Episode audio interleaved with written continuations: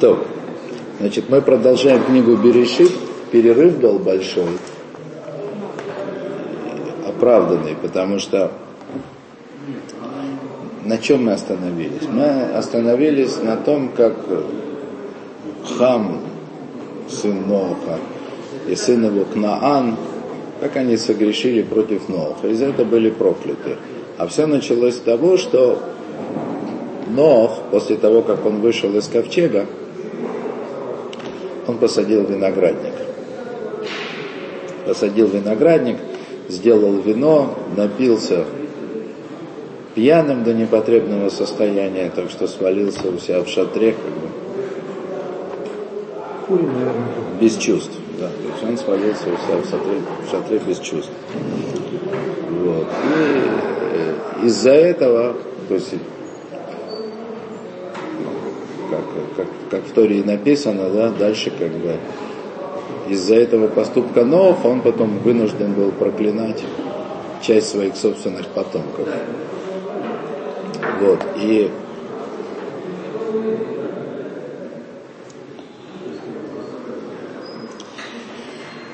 мне хотелось э, выучить из этого что-то что-то понятное нам такое.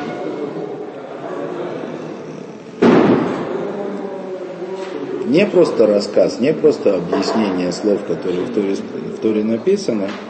Э, то есть увидеть в этом что-то что понятное и для нас с вами сегодня. Ну, насколько это возможно, конечно. Вот.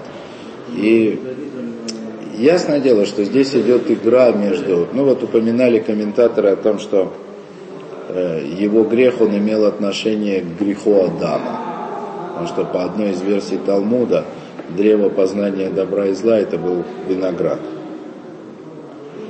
Талмуд дает три версии, что, что было древом познания добра и зла. То ли это был виноград, то ли это была пшеница.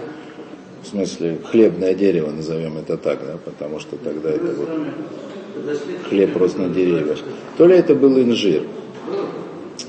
Причем инжир приводит Талмуд э, из-за того, что там же в Торе сказано о том, что они сделали себе одежду из листьев инжира, из листьев инжирового дерева. То есть это как бы по-простому единственная причина, потому, почему инжир упоминается как древо познания добра и зла, а вот пшеница и вино, это уже, конечно, это уже фундаментальные вещи, потому что, потому что есть э, два плода земли, как бы вообще, и деревьев в частности, ну, сегодня пшеница это уже не плод дерева. В общем, есть э, два продукта, да, на которые, когда мудрецы устанавливали благословение на еду, они установили два совершенно особенных благословения.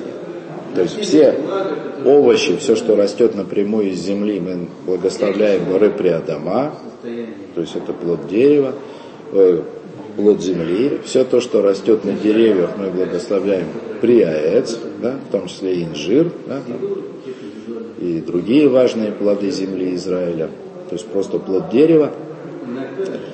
А, на хлеб и на вино благословение совершенно особенное. Да? На хлеб мы благословляем амоцелефи минаарец, производящий хлеб из земли. Значит, а на вино мы говорим боре приагефин, благословляющий плод лозы. И это не единственное, что отличает э, хлеб и вино от всех остальных продуктов питания. Вот. Э, они вообще скорее плод э, рук человеческих. Да? Ну, то есть вино это плод лозы виноградной. Причем на сам виноград мы благословляем не плод лозы виноградной, а плод дерева. То есть, если есть виноград просто как виноград, то он ничем не отличается от всех остальных плодов дерева с точки зрения благословения. А вот если человек решил выпить вино, он благословляет плод лозы. То есть получается, что настоящий плод лозы – это вино. Просто это приходит вино. То, что мы можем благословлять на сок, как будто бы это вино, это потому что так постановил Талмуд – что свежевыжатый виноградный сок это все равно, что вино. Ну, потому что это будущее вино. Да? Вот. Хотя, конечно, вино, да, то есть настоящий плод лозы виноградной – это вино. Он важнее, чем сам виноград. То есть получается, что как бы вино приходит в этот мир внутри вот этих плодов, плодов виноградин. Даже есть мидраж, который говорит о том, что в будущем мире праведники будут э, пить вино, хранящееся внутри плодов со времен, э, со времен Берешит, со времен сотворения мира. То есть где-то там есть лоза, на которой есть виноград, созревший еще в 7 дней творения, в котором хранится вино с тех пор. Это можно понимать по-простому или не понимать по-простому. Но смысл в том, что виноград это просто как бы такое хранилище, да? сосуд, в котором содержится вино. Да, в том мире, в котором мы сейчас находимся, для того, чтобы получить из винограда вино, нужно человеку приложить усилия.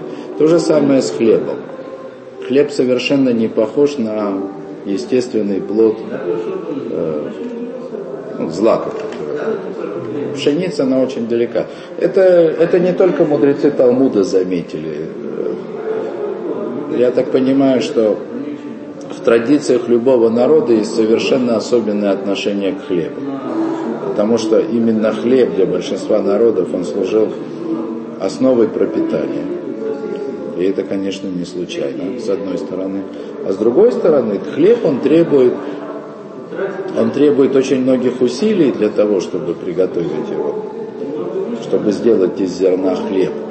И, э, и я вам скажу, и тут еще нужна немалая доля удачи для того, чтобы испечь хлеб. То есть это благословение, это особенное благословение. Среди 10 работ, которые, среди 39 работ, которые запрещены в субботу, которые мы учим из храма, 10 работ это для того, чтобы произвести хлеб, начиная с пашки земли и кончая выпечкой. То есть 10 этапов, 10 трудов да, должен совершить человек в этой жизни, в этом мире, для того, чтобы получить хлеб. Примерно то же самое относится к вину. Э, с вином, наверное, меньше работ, чем с хлебом. Но в вине больше чуда. Вот. И, в общем, это два, да, конечно, особенное благословение, это же не просто так. То есть это два важнейших для человека в этом мире продукта. Но если хлеб это однозначно мудрость, ну, есть очень много то, что связывает как бы в аллегориях мудрецов, то, что связывает хлеб с мудростью. А вот вино, оно как раз мы находим, что вино оно в словах мудрецов, оно имеет двоякое толкование. Вино может быть и хорошо, и плохо.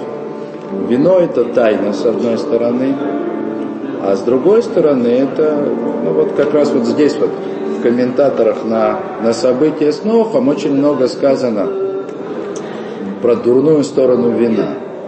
И про Соту упоминается, которая от вина согрешила, и про Назира, который, увидев Соту, он сторонится вина. И приводятся мидраши, которые говорят, что изгнание, первое изгнание после разрушения первого храма было связано с вином. Ну, имеется, как бы, по-простому, конечно, имеется в виду вино возлияний, возлияний на жертвенники чужим богам, да, но ничего же не бывает случайно, да. Почему-то не хлеб они им приносили, именно вино возливали. То есть вино оно имеет как бы двойственную... И... Это оно тоже опасно. Конечно. Как и тайна, как и настоящая тайна этого мира, она опасна. Вино опасно для живущих в этом мире, как, как и настоящая тайна этого мира, она опасна для обычного человека, который находится. Сейчас у нас праздник Пурим, это который ближайший, да, вот в него как раз в этот праздник есть такая специальная заповедь мудрецов пить вино. Да? Это связано с Пуримом, что вино разрушает границы, смешивает. Чтобы не, рас, не растекаться слишком далеко, я скажу так, да, Вино – это тайна из будущего мира, тайна из прихода Машиаха. Это то, что должно раскрыться тогда, когда оно будет созревшим. Как вино, которое хранится в, винограде для праведников семи дней творения. Кстати говоря, э, мудрецы, ну и конкретно Каббала, разделяет, интересно, то есть само по себе вино – это аспект суда. Но есть вино, которое не несет в себе аспект суда. Вино, вино э, как это, э, подслащенное милосердием. И его называют яин мишумар. По-простому это значит вино выдержанное. Хотя, конечно, ну, как бы имеется в виду вот это вино, которое хранится. То есть вино для того, чтобы оно человеку несло не вред, а пользу, оно должно быть выдержано. Оно должно быть выдержано годами. Оно должно быть... Ну, не могу другого слова найти, кроме как выдержанное. О, так вот. Это я к чему все говорю? Чтобы хоть как-то оправдать Ноха. Да? Видели мы в комментаторах, э, это касалось, э, помните, когда Ноах открыл ковчег, он первым делом послал ворона. Почему он послал ворона? А это такое проклятое создание. Не жалко. Вот. Не жалко. Нет. И только потом он послал голубя на разведку. А? Там есть мидраж, который говорит, что э, Ноах считал, что этот потоп, он не просто, то есть спасение Ноуха из потопа это было не просто спасением ради продолжения существования мира. То, что потоп был искуплением всех грехов, которые были совершены Адамом и всем поколением потопа до него. То есть после него, точнее, после Адама. Все, все грехи, совершенные до потопа. И Ноах считал, что сейчас он приходит в новый мир, исправленный до совершенства, где нет зла. И даже проклятое творение, проклятое создание такое, как ворон, оно должно в этом мире приносить пользу. И я так думаю, ну это называется с ограниченной ответственностью, я так думаю, что поэтому Нох посадил вино. Да? Он, очевидно, понимал разницу между вином и хлебом. Ну, то есть, как бы, хлеб это, это мудрость близкая к нам мудрость этого мира, то, что человек позва... вот, мира, мирослужения, мироисправления, не мира награды. То есть это то, что это главное пропитание, главная основа существования человека в этом мире. А вино уже имеет отношение к будущему миру. Вот. Так вот, Нох, очевидно, решил, что пришло время, пришло время пить вино, поэтому посадил виноградник. То есть он как бы считал, что что он не одуреет от этого вина и не будет от этого никакого вреда. Но получилось то, что получилось. Да, так и был проклят, в результате был проклят Хам в лице его сына Кнаана, который, скорее всего, вот так во всяком случае говорит большинство комментаторов, он был все-таки первенцем Хама, да, Кнаан. Тем не менее он был проклят. То есть как бы не будем как бы сейчас вспоминать, углубляться в детали, кто на самом деле был в этом виноват, да, Хам или Кнаан, да, и почему именно был проклят Кнаан, это, на мой взгляд, не столь существенно. Да. В любом случае был проклят Кнаан, да, вот. Это, собственно, 25 стих. Ваяймар Арук Наан Эвита Вадими Яляхов и сказал, сказал Нох, проклят Кнаан, рабом рабов будет братьям своих, рабом рабов, потому что на много поколений. Да? Вот. В Яймар, о, и тут же идет благословение. Если все это нам нужно для дальнейшего как бы, развития э, повествования Тора. Повествование не в смысле, что это просто рассказ, а Тора нас к чему-то ведет. Да? Барух Ашем Илакейшем и сказал, благословен Господь Всесильный Шема, или Ашем Элакей Шем, Господь судья Шема, да? Шема. Да? То есть он фактически он благословил благословил своего сына Шема именем Всевышнего. Ваи Кнан Эвет Ламо, и будет Кнаан раб им. Здесь Раша обращает внимание на то, что Кнаан будет рабом им, да? в смысле Господу Шема и самому Шему. А это прямой намек на то, что произошло, когда народ Израиля выходил из Египта. Да, единственным, единственным условием, которое позволило как бы, кнаанеям, которые тогда владели землей Израиля, остаться в земле Израиля, потом как Кнаана, это чтобы они, бы, они должны были быть превращены в рабов. Это называется Эвид Кнаани, это особенный статус. То есть, с одной стороны, это очень низкий из того, что мы можем найти в Торе, статус раба. В смысле, это раб, который не может владеть никаким собственным имуществом, в отличие от еврея, от еврейского раба. Это с одной стороны. С другой стороны, вот этот статус кнаанского раба, он поднимал этого раба над всеми остальными народами окружающими, и уж тем более над самими кнанеями. Потому что Эвид Кнаани, то есть вот этот самый кнаанский раб, он уже был обязан в заповедях, а быть обязанным в заповедях это благословение. И если его освобождают, то есть освобождение кнаанского раба означало автоматический переход в статус еврея. То есть кнаанский раб это фактически раб Всевышнего, но не напрямую, а посредством того, что он становится рабом еврейским. То есть это такое приобщение человека через статус раба к служению Всевышнему. Это то, на что обращает Раша в этом стихе.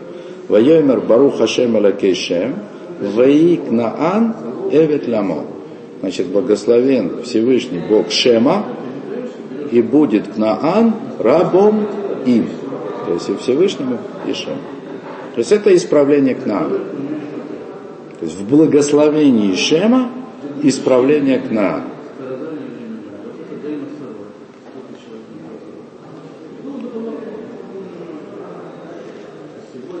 Дальше, еще стих. Яфта элаким лейфет, вейшкон баалей шем, вейкнан левит ламо. О, опять. Значит, Яфт элаким леяфет, ну как бы сделает хорошо, красиво, или как Раша объясняет, Таргум, э, Ункилус это переводит, расширит Господь Яфета, ну, третьему из сыновей. Да? Хама мы уже упоминали, Шема упоминали, Яфет. Яфета Всевышний расширит. Кстати, без четырехбуквенного имени Всевышнего, только Эляки. Да? То есть э, Яфету будет принадлежать большая часть земли. То есть весь этот мир, он будет принадлежать Ефету. И тут же сказано, Ваишкон бе алейшем, и будет он э, жить как бы в, в шатрах Шем. Теперь кто он? А кто будет жить в шатрах Шем? Э, есть э, Мидраша Гада, из которого очевидно, что жить в шатрах Шема будет Ефет.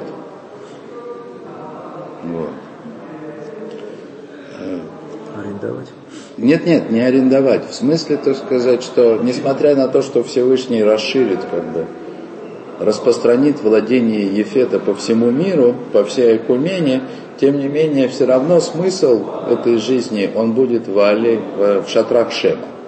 И э, мудрецы узрели здесь намек на греческий язык. Яван, ну, то есть как бы прародитель греков, Яван, на Лашона Койдыша греков называем Яван. Э, вряд ли нынешние греки потомки тех, но греки, так сказать, да? Так вот, э, мудрецы говорят, э, что здесь есть намек на то, что единственный язык, на который можно Тору перевести адекватно, это греческий язык. И это яв, как Вейшкон Баалейшем, и будет он как бы присутствовать, находиться в шатрах Шема. Это единственный язык, на который можно адекватно со всей глубиной перевести Тору. Мы сейчас не про э, классический в некоторых местах перевод, который называется септуагенты, хотя он и к септуагенте никакого отношения не имеет. Но как бы мудрость Торы может быть выражена греческим языком. Так говорит Агада. Но да, так вот, естественно, что с точки зрения этой Агады, кто будет жить в, Али, в шатрах Шема, будет жить Яфет. Но вообще-то говоря, по-простому, и так очевидно из комментария Раши вытекает, и из многих еще комментариев тоже, Яфта лаким лаэфет, то есть расширит, расширит всесильный Яфета, и несмотря на это будет жить в шатрах Шема. То есть даст, даст как бы весь этот мир, да, который под солнцем, да, он даст Яфету, но находиться будет в шатрах Шема. И тут Раша как раз приводит э, Ешрашки на то бы Израиль, то есть присутствие Всевышнего будет в Израиле. А еще есть Мидраж мудрецов, да, значит, он усматривает в этом еще один намек. Явталя кимлеафет, шебана корыш, шаями бне яфет бетчини, то есть вот это яфт, то есть то хорошее, что сделал Господь э, Яфету, это то, что Корыш, э, Корыш, персидский царь, который из потомков Яфета, он построил, позволил построить второй храм. Ло шарта вехан шартан, бемигдаш решен, чтобы нашло машаяню бнейше. То есть когда персидский царь позволил построить второй храм, в этом храме не было настоящего присутствия Всевышнего. То, как оно было в том храме, который построил Шламо. То есть по этому, по этому комментарию, по этому комментарию тоже Вышкон Баалейшем, то есть это значит, что несмотря на то, что Всевышний даст, дал благо, даст благословение Яфету, и расширит его владение, и да, да, даже даст ему какую-то заслугу в том, что вот один из потомков Ефета построил храм, все равно сам Всевышний, он присутствует только в шатрах Шема. Ну и опять, «Вы Кнан эвет ламо», и будет Кнан рабом им.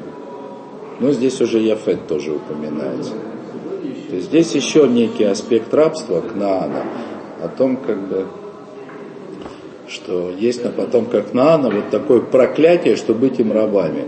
Не только Всевышнего, не только Шема, и рабами Всевышнего через Шема, но это как бы вот такое вечное рабство. Вот. И рабство, тут уже нужно сказать несколько слов, это как бы обязательно в принципе, потому как Тора определяет статус раба, это видно как из еврейского раба, кто, как еврей становится еврейским рабом? Из-за неспособности отвечать за, за свою жизнь. То есть если человек не способен нести имущественную, имущественную ответственность, он становится рабом. То есть у него как бы вообще быть хозяином еврейского раба, да, это еще, еще то удовольствие, да, потому что ему нужно обеспечивать уровень жизни не меньше, чем хозяину, его нельзя как бы то есть, не, да, да, да, это не для бедных людей иметь еврейского раба. Вот. И еврейский раб это фактически такой вид патронажа над человеком, когда, ну как это, как это называется по-русски, назначают внешнего менеджера. То есть это кризисного менеджера. Да? То есть это человеку, который не справился с обустройством своей собственной жизни, ему назначают кризисного менеджера. То же самое чуть-чуть в другом аспекте кнаанский раб. Он может быть рабом Всевышнего, но только если над ним будет кризисный менеджер, то есть тот, кто будет следить за тем, каким он будет рабом Всевышнего. Да? То же самое кнанский раб. То есть рабство это такая разновидность исправления для человека, который сам не может справиться со своим собственным исправлением. И не будем говорить, там, кто там потомки Кнаана, кто нет, это как бы, ну, во-первых, не наше дело, все это перепутано уже, да. Но есть такая разновидность людей, которым как бы суждено рабство не потому, что вот просто их взяли и прокляли, да, а потому что в этом их исправление. Если, если у него не будет хозяина, в хорошем смысле этого слова, да, так он и не сможет сохранить даже человеческий облик. То, на этом остановимся. Вот.